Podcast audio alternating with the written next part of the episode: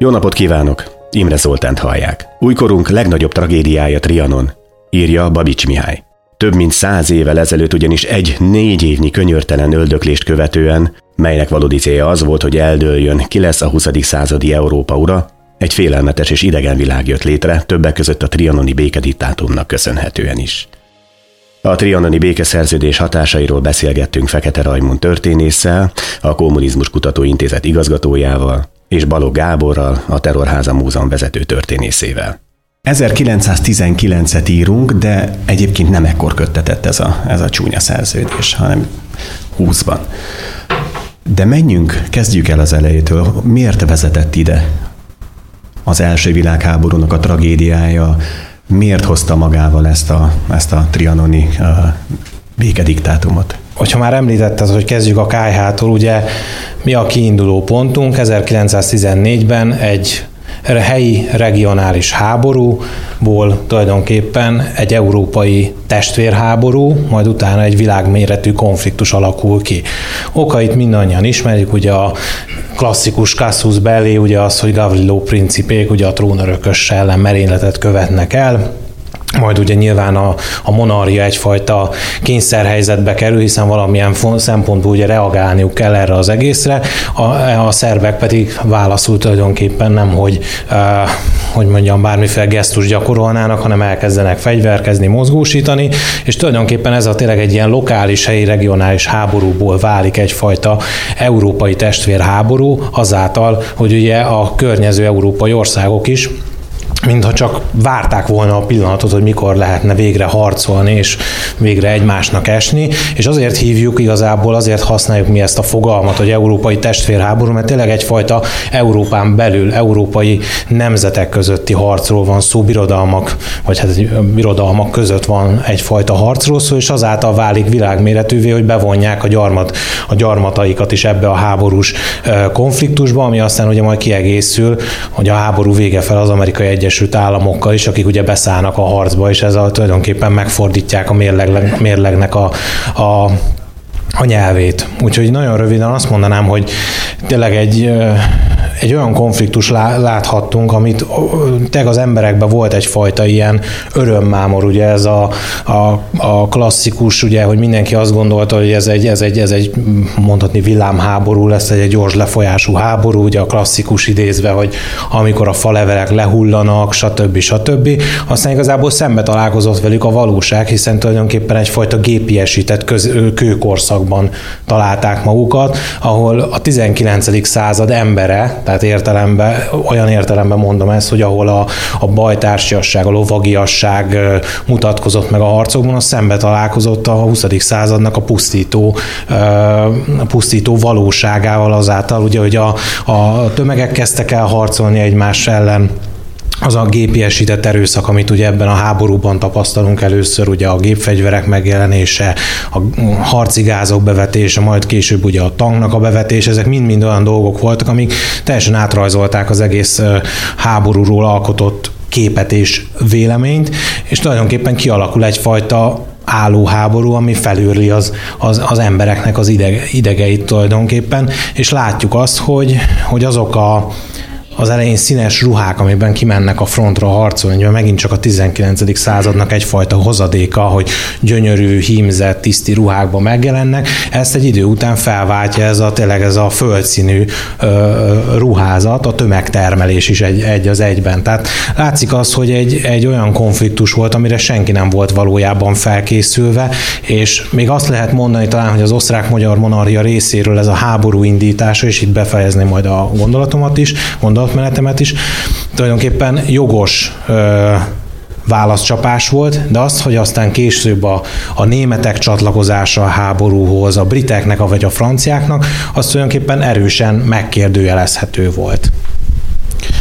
És azzal, hogy ez a lokális háború elindul,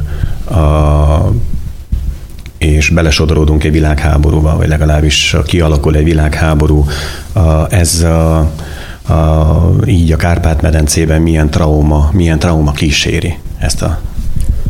mozdulatot. Jó estét kívánok, tisztelettel köszöntök mindenkit, és köszönöm én is a meghívást. Nagy örömmel jöttem el, örömmel teszek neki eleget. A szabad akkor még Rajmundra reflektálni egy, egy gondolat erejéig. A, a világháború kapcsán egy, egy másik nagyon fontos megállapítás szerintem az, hogy tulajdonképpen Európa önmagára rontott rá. Tehát az az Európa, amit mi klasszikus értelemben a világ vezető közösségének tekintettünk, és tekintünk a történelemkönyvekben a mai napig, az 1914-ben lényegében egy kollektív öngyilkosságot követett el. Ha megnézzük az első világháború történetét 1918-tól, 14-től 18-ig, majd a békekötésekig, akkor azt látjuk, az a kép bontakozik ki előttünk, hogy 14-ben van egy erős és magabiztos Európa, a világ vezető hatalma, a világ vezető országai azok, amelyek itt vannak, Nagy-Britannia, a világ műhelye, ugyebár Franciaország, hagy ne soroljam, és 1918-ra ez az Európa eljut oda, hogy gyakorlatilag teljes mértékben tönkreteszi magát. Úgy is fogalmazhatnék, hogy amíg 1914-ig Európa az abszolút nagyhatalom, tehát ő hoz döntéseket a világpolitikai kérdésekben, 1918-at, 1920-at követően már Európáról hoznak majd döntéseket, teljesen átalakul a nemzetközi tér, két új nagy nagyhatalom emelkedik majd fel, itt Raimund említette az 1917-es esztendő kapcsán az amerikai Egyesült Államok belépését, ami kulcsfontosságú epizódja ennek a történetnek, hiszen innentől kezdve egy új időszámítás kezdődik. Én a 17-es év kapcsán még egy, még egy nagyon fontos eseményt kiemelnék, és szerintem sejtik is, hogy miről van szó. 1917. februárjában megbukik a cári orosz birodalom, majd néhány hónappal bőfél évvel később egy maréknyi bolsevik pucsot követel a Petrográdon, illetve egy orosz történész fogalmazott, ez nem pucs volt, mivel a hatalom az utcán hevert, annyi volt a kérdés, hogy ki fogja majd megragadni. Hát Lenin volt az első, nagyon jó politikai érzékelő ragadta meg ezt a hatalmat. Tehát nagyon jelentős változás az, ami bekövetkezik az első világháborúban, és bátran kimondhatjuk azt, hogy az a világ, amelyet Európa jelentett, az 1918 után már nem áll helyre. Nagyon sokan úgy gondolják, és rengeteg kortársat tudnánk idézni. Úgy gondolták, hogy van lehetőség arra, hogy onnan folytassák, ahol 14-ben abban maradt ez a történet, de bizony erre már nem volt lehetőség, egy teljesen új időszámítás kezdődött, nem csak Európában, hanem a, a világon is. Tehát, ahogy említettem, és akkor ezzel summázom ezt a ö, felszólalásomat, 1914-ig Európa országai a világ vezető országai azonban a háborút követően fokozatosan láthatjuk, szemlélhetjük azt a folyamatot, amelyek keretében Európa teljes mértékben lecsúszik, és hát szomorúan jegyzem meg itt száz évvel az első világháború után, hogy úgy látszik, hogy ez a csúszda még mindig nem ért véget, mert sajnos még mindig van hova, van hova lemenni. És akkor rátérve a, a kérdésre, hogy hát hogyan jutunk el idáig, és miért születnek meg ezek a, ezek a, ezek a döntések 1919-ben, 20-ban, 21-ben, hiszen itt több béke szerződésről, illetve nevezzük nevén béke diktátumról beszélünk, hiszen egy szerződést egyenlő felek tárgyalnak le egymással. Na most itt tárgyalás az nem volt. Hogyha a magyar fél történetét ismerjük, Apponyi Albert vezetésével valóban kimegy egy tárgyaló delegáció majd 20 januárjában Párizsba, de, de ott nem tárgyalás van, hanem kap egy fél órát, 40 percet, hogy mondja el a, a, az ő mondókáját, amire természetesen senki sem figyel oda, eldöntött tényekről beszélünk, ez egy diktátum volt. És ez jól mutatja Európa gyengességét. Európa korábbi fegyveres konfliktusait az úgynevezett érdekbeszámításos békével tudta lezárni. Ez történik meg a 17. században a Westfáliai béké, a, igen, a 30 éves háborút követően a Westfáliai békével, vagy éppen a legklasszikusabb példával élve a napóleoni háborúk esetében 1814-15-ben tudjuk nagyon jól, hogy amikor véget ér ez a háború,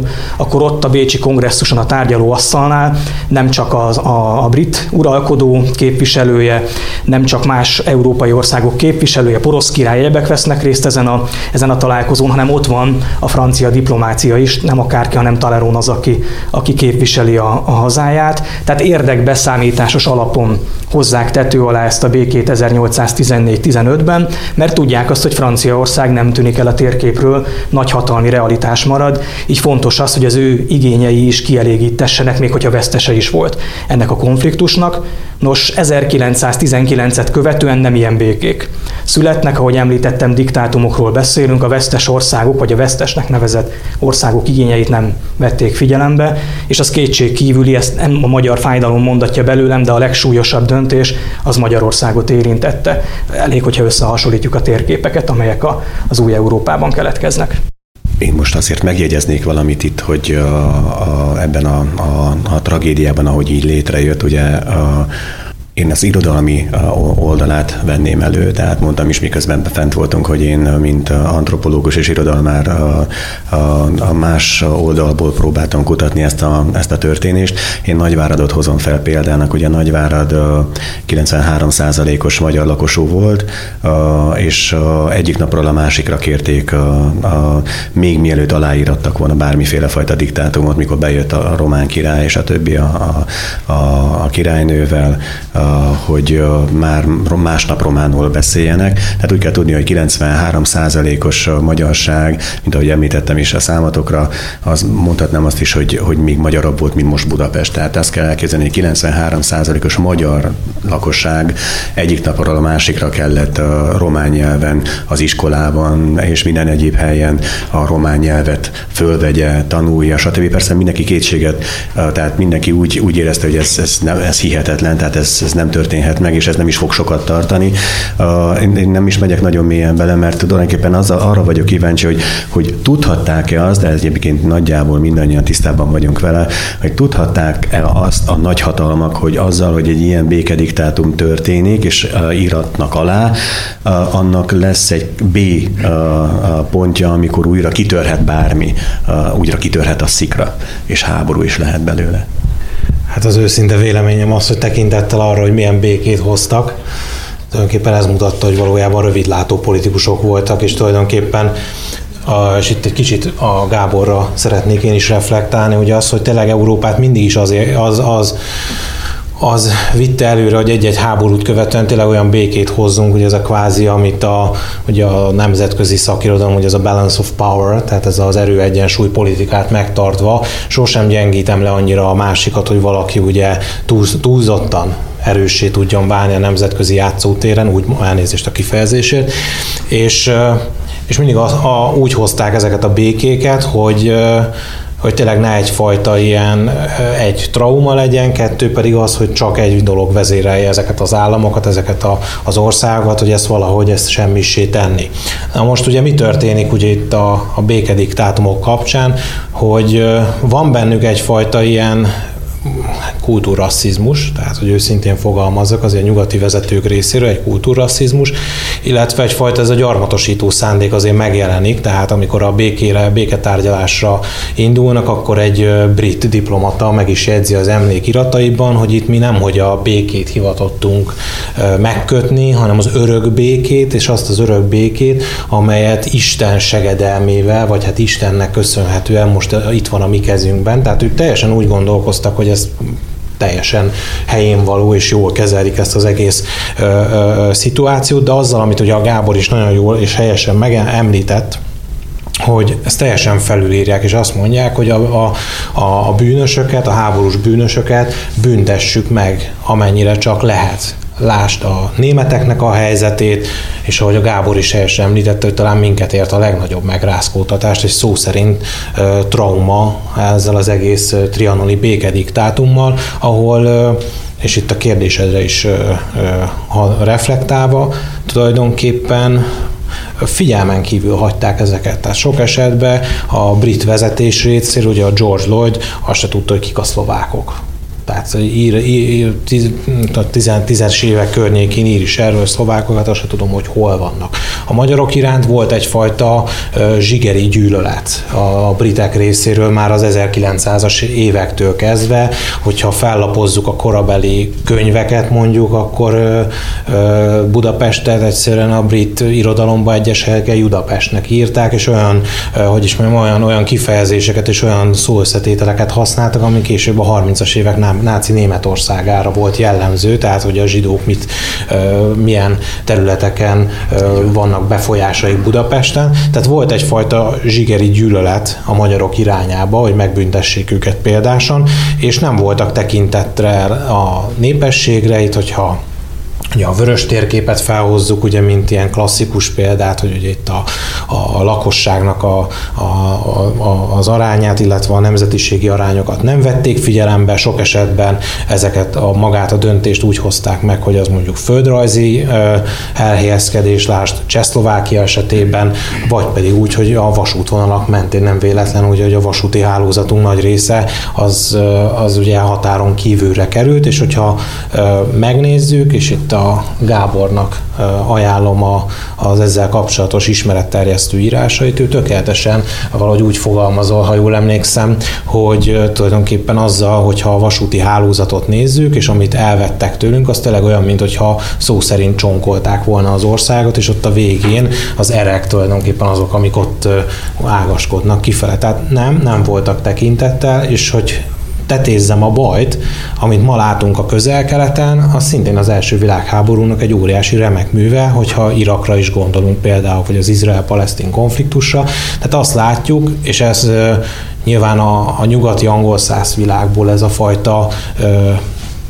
narratíva nem igazán jött át, hiszen ők mindig úgy beszélnek el, hogy ez a The Great War, a nagy háború, mint hogyha ez valami óriási szupi dolog lett volna. Ez valójában nem egy győztes, tehát nem rossz az a narratíva, amit ők használnak, hiszen itt olyan egy sor olyan eseményt indítottak útjára, aminek máig ható következményei vannak. Hogy a román, van egy román történet, a Lucas Boya, aki azt mondja, hogy tulajdonképpen az els, a második világháborút azt a, azt a Párizs környéki békeszerződéseknél kell, hogy, hogy, hogy keressük, vagy megkezdjük. De van olyan történész, aki például azt mondja, hogy ahhoz, hogy értsd, megértsd a második világháborút, egészen vissza kell menni az első világháborúig. Tehát egy csomó sor olyan dolgot indít el a 20. századi történelmünkben, Európában és a világban, aminek a forrásai itt kezdődnek. De hogyha belemegyünk az emberi, tehát a hétköznapi esetek, esetekbe, az orvostudomány fejlődése azért, tehát hogy mondjuk azért pozitív pozitív dolgokat, a, a sebészet, stb. stb. Ezeknek az alapjai azok mind-mind itt kezdődnek el. Így van. Uh, hogyha uh, ráfókuszálunk a, a traumára, magára, akkor tulajdonképpen három kategóriára tudnánk ezt így most a jelen pillanatban, ha már hárman is vagyunk itt, esetleg taglalni. Ugye volt a belső trauma, a kis Magyarország, most már az anyaország traumája, ami a Trianon után keletkezett, volt a határon túli traumája, amelyet mi erdélyek vagy határon túliak traumáként éltünk meg, és volt a nemzetközi trauma, amiből én azért egy párat majd el fogok mondani a határon túliról, de kíváncsi kíváncsi vagyok a, egy kicsit így a belső traumáról, tehát a határon belüli az a nagy, nagy anyaország traumájáról tudnál mesélni nekünk? Abból indulnék ki, hogy 1918 novemberében vagyunk,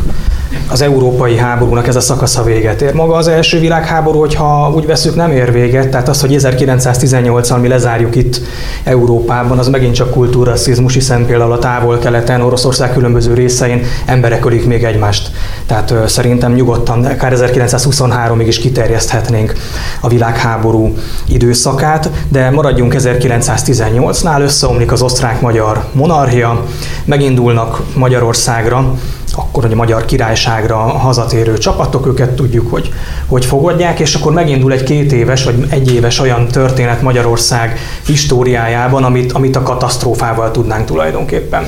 leírni. Összeomlás, éhínség, politikai kalandoroknak a, a, a, a tébolya az, ami jellemzi az országot, gondoljunk akár Károlyi grófra, vagy éppen az ő utódjára, Kumbélára, aki 133 napos bolsevik diktatúra alatt, most már illendő lenne így hívnunk, még mindig tanácsköztársaság szerepel a történelemkönyvekben, de ez egy bolsevik diktatúra volt, tehát egy teljes káosz az, ami, ami jellemezte Magyarországot. Magyarországot, ami, amivel kapcsolatban most gondban vagyok, mert ha azt mondom, hogy 1919 és Magyarország, akkor inkább beszélek egy történelmi földrajzi fogalomról, mint sem egy működőképes állami entitásról, hiszen nincsenek határai ennek, a, ennek az országnak, az államforma az, hát ember legyen a talpának éppen, tudta követni, hogy éppen micsoda volt, és hát ugye nincs államfő, ebből kifolyólag nincs országgyűlés, vagy nemzetgyűlés, egyál, egyáltalán az ország, mint olyan nem létezik. Tehát ezért volt nagyon fontos az, hogy 1919 őszére úgy, ahogy legalább a Dunán túlon és a Dunatisza közén a fővárossal együtt, de helyre állt a rend, és az ország elkezdett, hát finoman fogalmazva építkezni, vagy legalábbis alapozni. Érdekes volt a korabeli hangulat mindig a negatívumokat emeljük ki, de amikor elkezdett a belső rend helyreállni, akkor nagyon sokan elkezdtek bizakodni. 19 végén, 20 elején. Ezt tudom, hogy elsőre ilyen nagyon furcsán hangzik, de, de sokan azt gondolták, hogy túléltük a négy éves háborút. Túléltük ezt az egyéves őrületet, ami 1918-19-ben jellemezte az országunkat. Most már, most már csak valami jó jöhet, hiszen alá fogjuk hamarosan írni a békét, meglátjuk, hogy, hogy milyen lesz, senki nem gondolta, hogy olyan lesz, ami, ami bekövetkezett, és hát a béke mindig jobb, mint egy háború, ez egy, ez egy nagy igazság, akárhogyan is nézzük. Hát aztán jött 1920. június 4-e és a, a sok, amit nem lehet más kifejezéssel illetni, és ez a sok, ez a trauma, ez egy, egyértelműen jellemzi mind a, a csonka Magyarország, tehát az anyaországnak a, a társadalmát, és természetesen a határon túlra szakadt több milliós magyar nemzettestet is, hiszen senki nem gondolta volna, hogy ez, ez bekövetkezhet. Szerintem nagyon jó kifejezés egyébként a, a trauma. Elvileg eredetileg egy orvosi kifejezésről beszélünk, de, de lelki értelemben is használjuk, hiszen ha valamelyikünk, sajnos gondolom, hogy jó néhányan vagyunk már így, hogy elveszítettük valamely hozzátartozónkat, amit traumaként élünk, meg egy hiányként, amit nehéz, nagyon nehéz feldolgozni, vagy ha éppen balesetet szenvedünk, azt is traumaként fogjuk fel. Hát ilyen volt ez az állapot Magyarország számára is, csak kollektíven.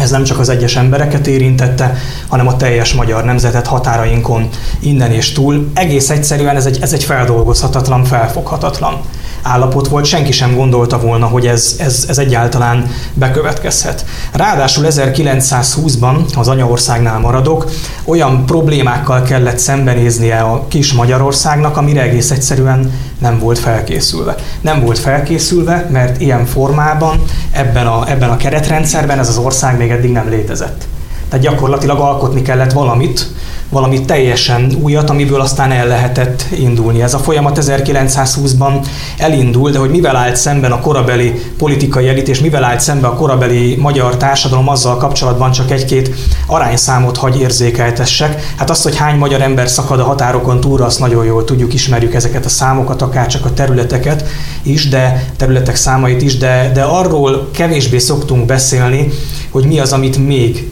veszít az ország, mi az az állapot, amiben belekerül az ország, így, így hogy például, hogy mennyi, mennyi iskola marad meg a magyar területeken, bár bocsánat, az anyaországon belül. Nem csak a felsőoktatási intézményekről beszélek, ahol mindig megállunk ott, hogy a Kolozsvári Egyetemet meg a Pozsonyit áttelepítik. Ez rendben van, de mellette 29 másik felsőoktatási egyetem, akadémia, főiskola egyetem az a határokon túlmarad.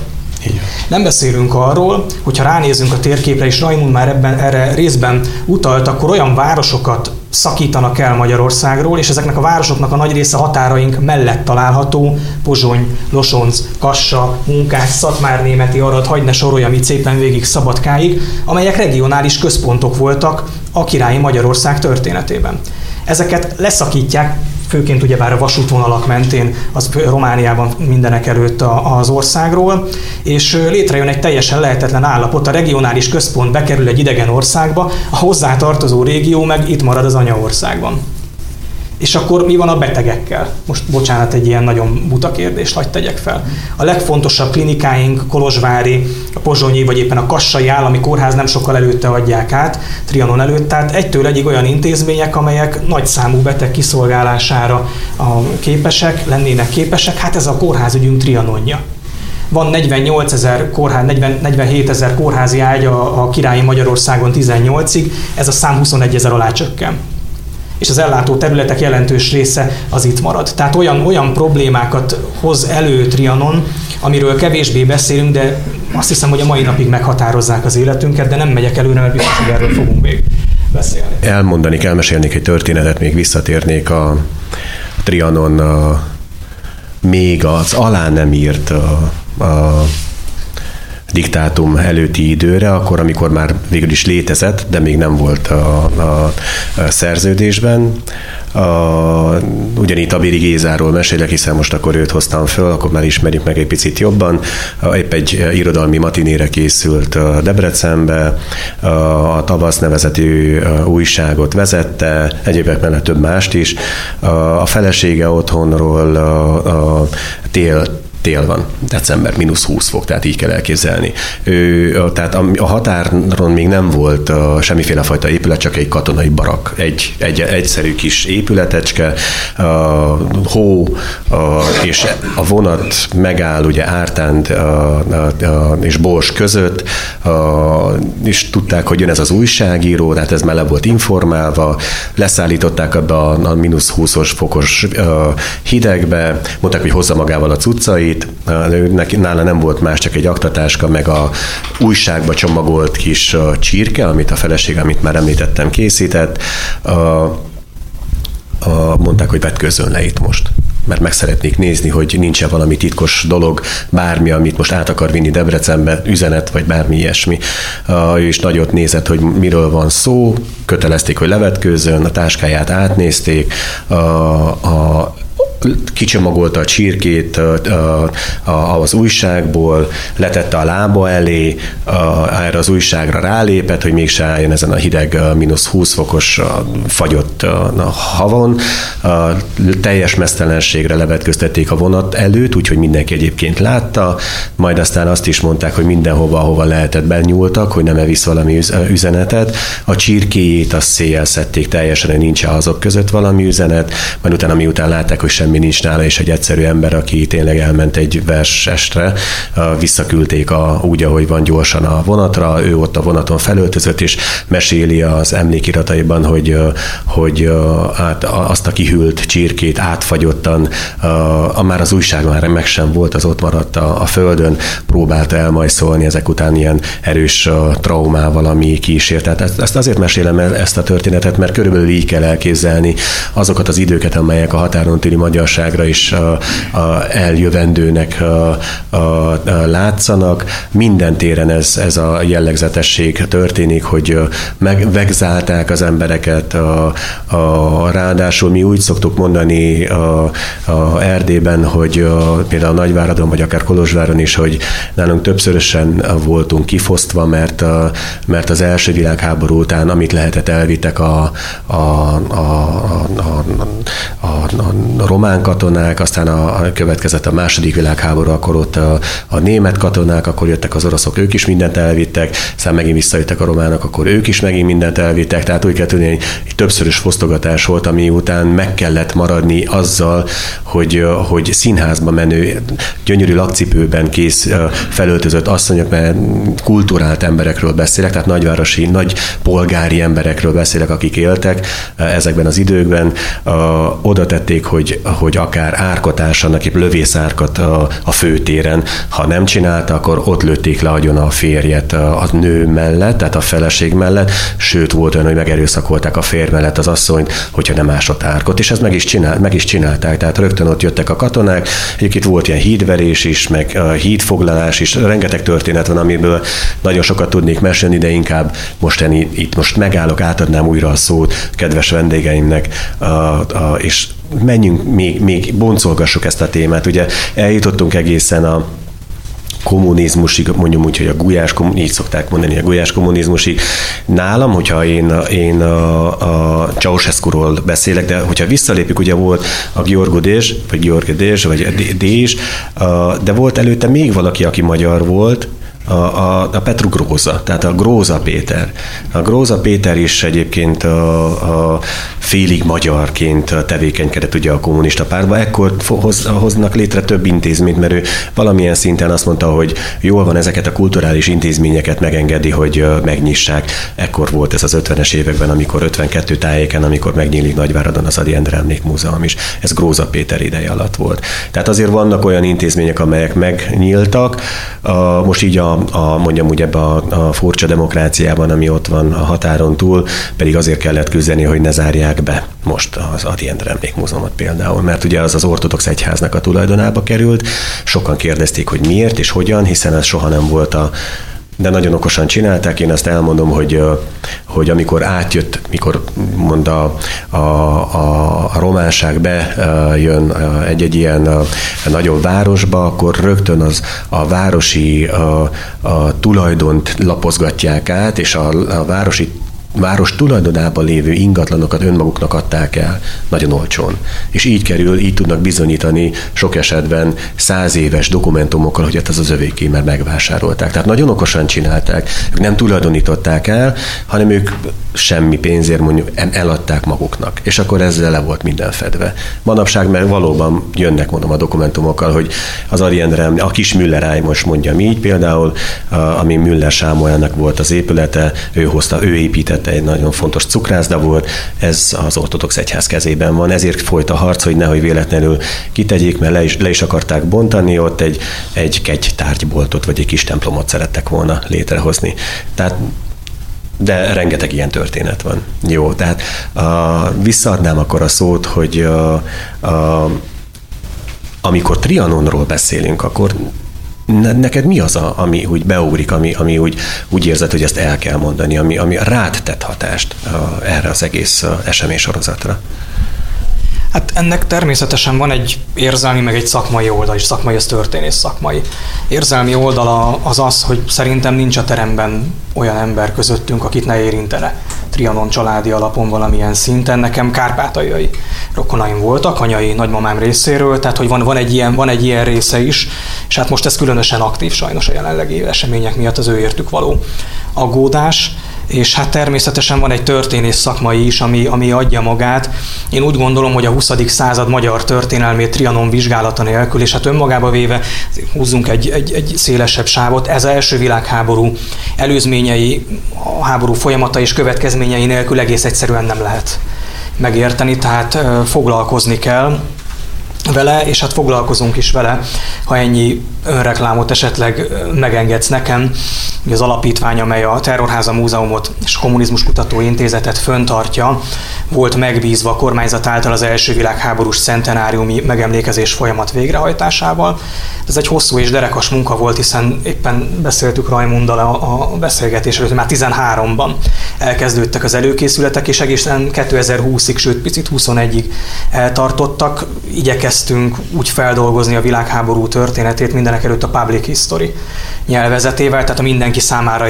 érthető és közérthető történészi nyelvvel, hogy az, az mindenkinek fogalmazzon meg üzeneteket, és hogy közérthetőbbé tegye azt, hogy mi zajlott itt Magyarországon, mi zajlott Európában és a világon 1914 és 1923 között. Lehet, hogy vannak itt közöttünk olyanok, akik jártak a Várkert bazárban, ahol egy háromszintes, több ezer négyzetméteres kiállítás mutatta be ezt a történetet. Sajnos ezt most már nem lehet látni, hiszen kitelt az ideje, de én úgy gondolom, hogy egy, egy sikeres vállalkozás volt, és azért is emeltem ki ezt, mert ha valaki látta ezt a kiállítást, és főleg ennek a harmadik részét, ami, ami már reflektált arra, hogy mi történik 1910 18 után a világban. Ez jól mutatja azt, hogy azokat a folyamatokat, amelyek bekövetkeznek a háborút követően, vagy a második világháborút követően, vagy a diktatúra alatt, vagy a rendszerváltoztatást követően, azt egész egyszerűen nem lehet értelmezni Trianon és Trianon következményeinek az elemzése az értelmezése nélkül. Itt említettem már egy konkrét példát, a Bős Nagymarost,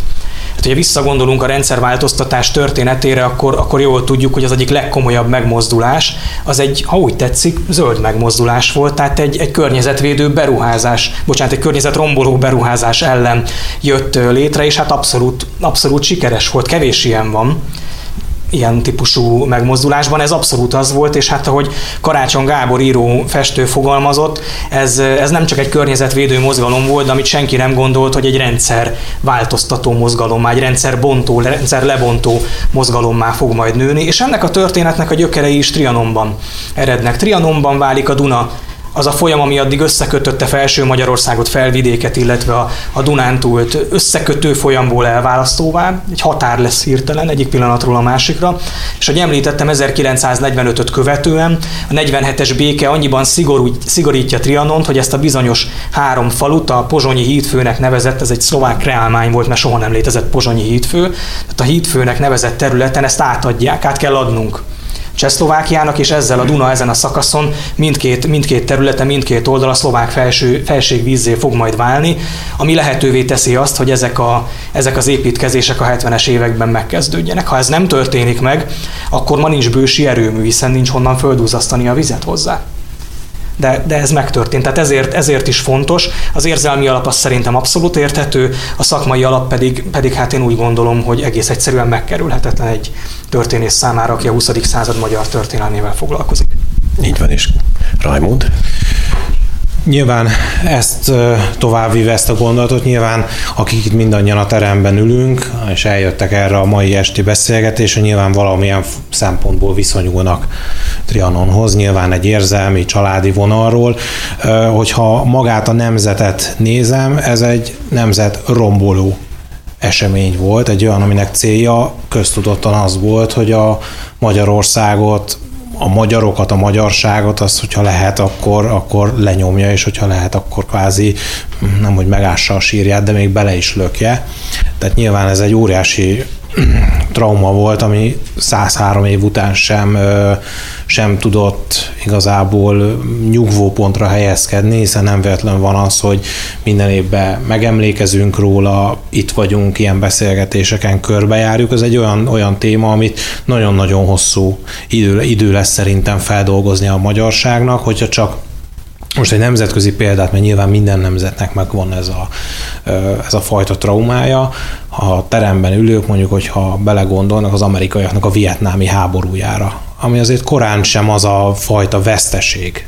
mind létszám, terület, vagy bármi egyébben, még csak nem is az ő országukban zajlott ez a háború, de ez egy akkora traumával, akkora sok hatásként érte az amerikai társadalmat, hogy ezt mind a mai napig nem sikerült feldolgozni. Pedig rá ott is, hogyha megnézzük azt, a, azt az írógárdát, akár itt a szép irodalom költészetben, akkor a Vietnám nagyon so, a vietnámi háború sok esetben központi téma. Ha megnézzük a szórakoztatóipart, hollywoodi filmek tömkelege próbálja feldolgozni azt a vietnámi sokkot, ami ott érte az amerikai Egyesült Államokat, hogyha mondjuk akár csak a, a most így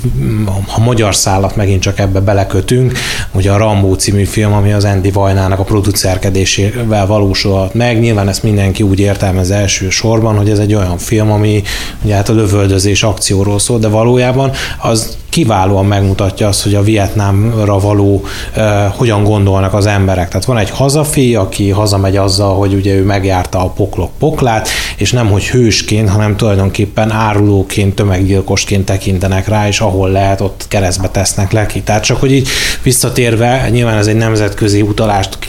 próbált lenni, de hogy visszatérjek a miénkre, hogy nyilván ezt még nagyon sokáig kell ezt a, ezt a traumát, és egyáltalán feldolgozni, beszélni róla, és én úgy gondolom, hogy ez egy nagyon jó dolog, hogy az utóbbi években, vagy akár itt volt a centenáriumi emlékév programsorozat, ezek mind-mind arra szolgálnak, hogy ezt a traumát dolgozzuk, beszéljünk róla, a felnövekvő generáció tisztában legyen azokkal a fogalmakkal, azokkal a, azokkal a történésekkel, amik végigvezették a 20. századi magyar történelmet, és itt a másik nagy probléma, hogy lehet, hogy 103 éve történt, de volt egy 45 évnyi kommunizmus, ahol ezt, a, ezt tulajdonképpen majd, hogy nem beszélni sem nagyon illet róla, meg lehetett, tehát ott tulajdonképpen van egy 45 éves ö, hátrányunk, amit le kell ebből a szempontból dolgozni dolgozni. Tehát ez nyilván ez egy érzelmi vetület, és itt egy kicsit még itt a történés szakmai vonalra, ami belenyúlik nyilván egy érzelmi vonulatba is, hogy nyilván ezeket fel kell dolgozni, ezekről beszélnünk kell, az ilyen alkalmak is tökéletes, tökéletes példát tudnak adni egy ilyen beszélgetésnek. És tényleg, a, amit szoktak volt mondani, hogy, hogy azért jó ismerni a saját történelmünket, nem csak a magyar, hanem a nemzetközit is, mert akkor lehet, hogy azt a hülyeséget nem fogjuk elkövetni a jövőben, de hogy a viccet, viccet félretéve, de igazából ahhoz, hogyha valaki értelmezni akarja a magyar történelmet a 20. században, a politika történetet, a politika csinálásnak a történetét a 20. században, de egyébként, hogyha ezt még tolom egy kicsit tovább, és azt mondom, hogy a jelenkori politikát is értelmezni akarjuk, amit még a kormányzat tesz és művel, ott azért a Trianon nem szabad kihagynunk ebből a vetületből. Hiszen mind a mai napig azért ez egy meghatározó dolog, csak nyilván ez manapság, tehát a jelenlegi kormányzat részéről ez egy rendkívül proaktív nemzetpolitikában ö, mutatkozik meg. De ahhoz, hogy értelmezni tudjuk magát a 20. századi történelmünket, ahhoz elengedhetetlen, hogy tudjuk Trianont, nyilván, hogyha nem is a mélységében, de legalább az alapvetéseket, és ö, nemzetközi térbe kitekint, meg azt mondom, hogy a maga a Párizs környéki békék, tehát maga a párizsi békediktátumoknak az ismerete is szükséges ahhoz, amit itt a beszélgetés elején beszéltünk, ugye bár, hogy ez a felrúgják az erőegyensúly politikát, stb. stb., ami tulajdonképpen kódolva volt, hogy jön egy világháború, hiszen, amit a Gábor is itt említett, Európa itt tulajdonképpen a vezető hatalmi státusza megszűnik. Azok az országok, hogy itt a franciák vagy a britek igazából még próbálták azt mutatni, hogy ők itt a világurai, de amerikai segítség nélkül semmire nem mentek, és láthattuk azt, hogy noha meggyengítették az ellenfeleiket, a németeket, ez borítékolható volt, hogy az a béka, amit, ami megköttetett, vagy inkább általuk diktálva lett, ugyebár, azt tulajdonképpen magában hordozta, tehát tulajdonképpen már bele volt kódolva egy újabb világháború, hiszen az, akit lenyomnak, megvernek jelen esetben, az előbb-utóbb úgyis azt akarja hosszú távon elérni, hogy megerősödjön és vissza tudjon vágni. Na most itt a, a fő probléma az volt, hogy se a franciák, se a, sem a britek nem voltak, nem voltak abban az erőnek a erejük teljében, hogy ezt meg tudják állítani, amit tökéletesen ö, példáz a második világháború, vagy mondjuk a Müncheni Egyezmény, amikor ugye tulajdonképpen minden gond nélkül odaadják az általuk kreált Csehszlovákiát a németeknek. Tehát mi ez, hanem be is elismerése annak, hogy az a békediktátum, amit ők hoztak, ott annak idején, az tulajdonképpen életképtelen, és és teljesen alkalmatlan volt arra, amire ők kitalálták erre az egész örök béke dologra, és egy másik vetület, hogy a Müncheni Egyezménye tulajdonképpen a mi teljes régiónkat cserben hagyták, és oda, odaadották a, a szovjeteknek. Ezt nem én mondom, ezt egyébként egy korábbi észt miniszterelnök, aki ő maga is történész, ő konkrétan azt mondja, hogy a 20. század legnagyobb árulása az Münchenben következett be. És látjuk, elindulunk az első világháborútól, és már ott vagyunk, hogy a második világháborúnak az előestéjéről beszélünk, de hogyha így tovább megyünk a hidegháborúig, harmadik világháborúig, az iraki konfliktusig, ugye, ami 20 pont, ugye idén van, hogy 20 évvel ezelőtt kezdődött, az alapjai és a, a, az egésznek az alapja azt tulajdonképpen az első világháborúig tudjuk visszahúzni. Tehát látjuk, hogy ez egy, lehet, hogy ez egy nemzeti ügy, a mi szempontunkból Trianon, de ennek a hatásai, következménye az első világháborúnak és az azt hozó békediktátumoknak a teljes nemzetközi rendszerünkre és életmód, életünkre tulajdonképpen kihatással van mind a mai napig. Köszönöm szépen, hogy elfáradtatok.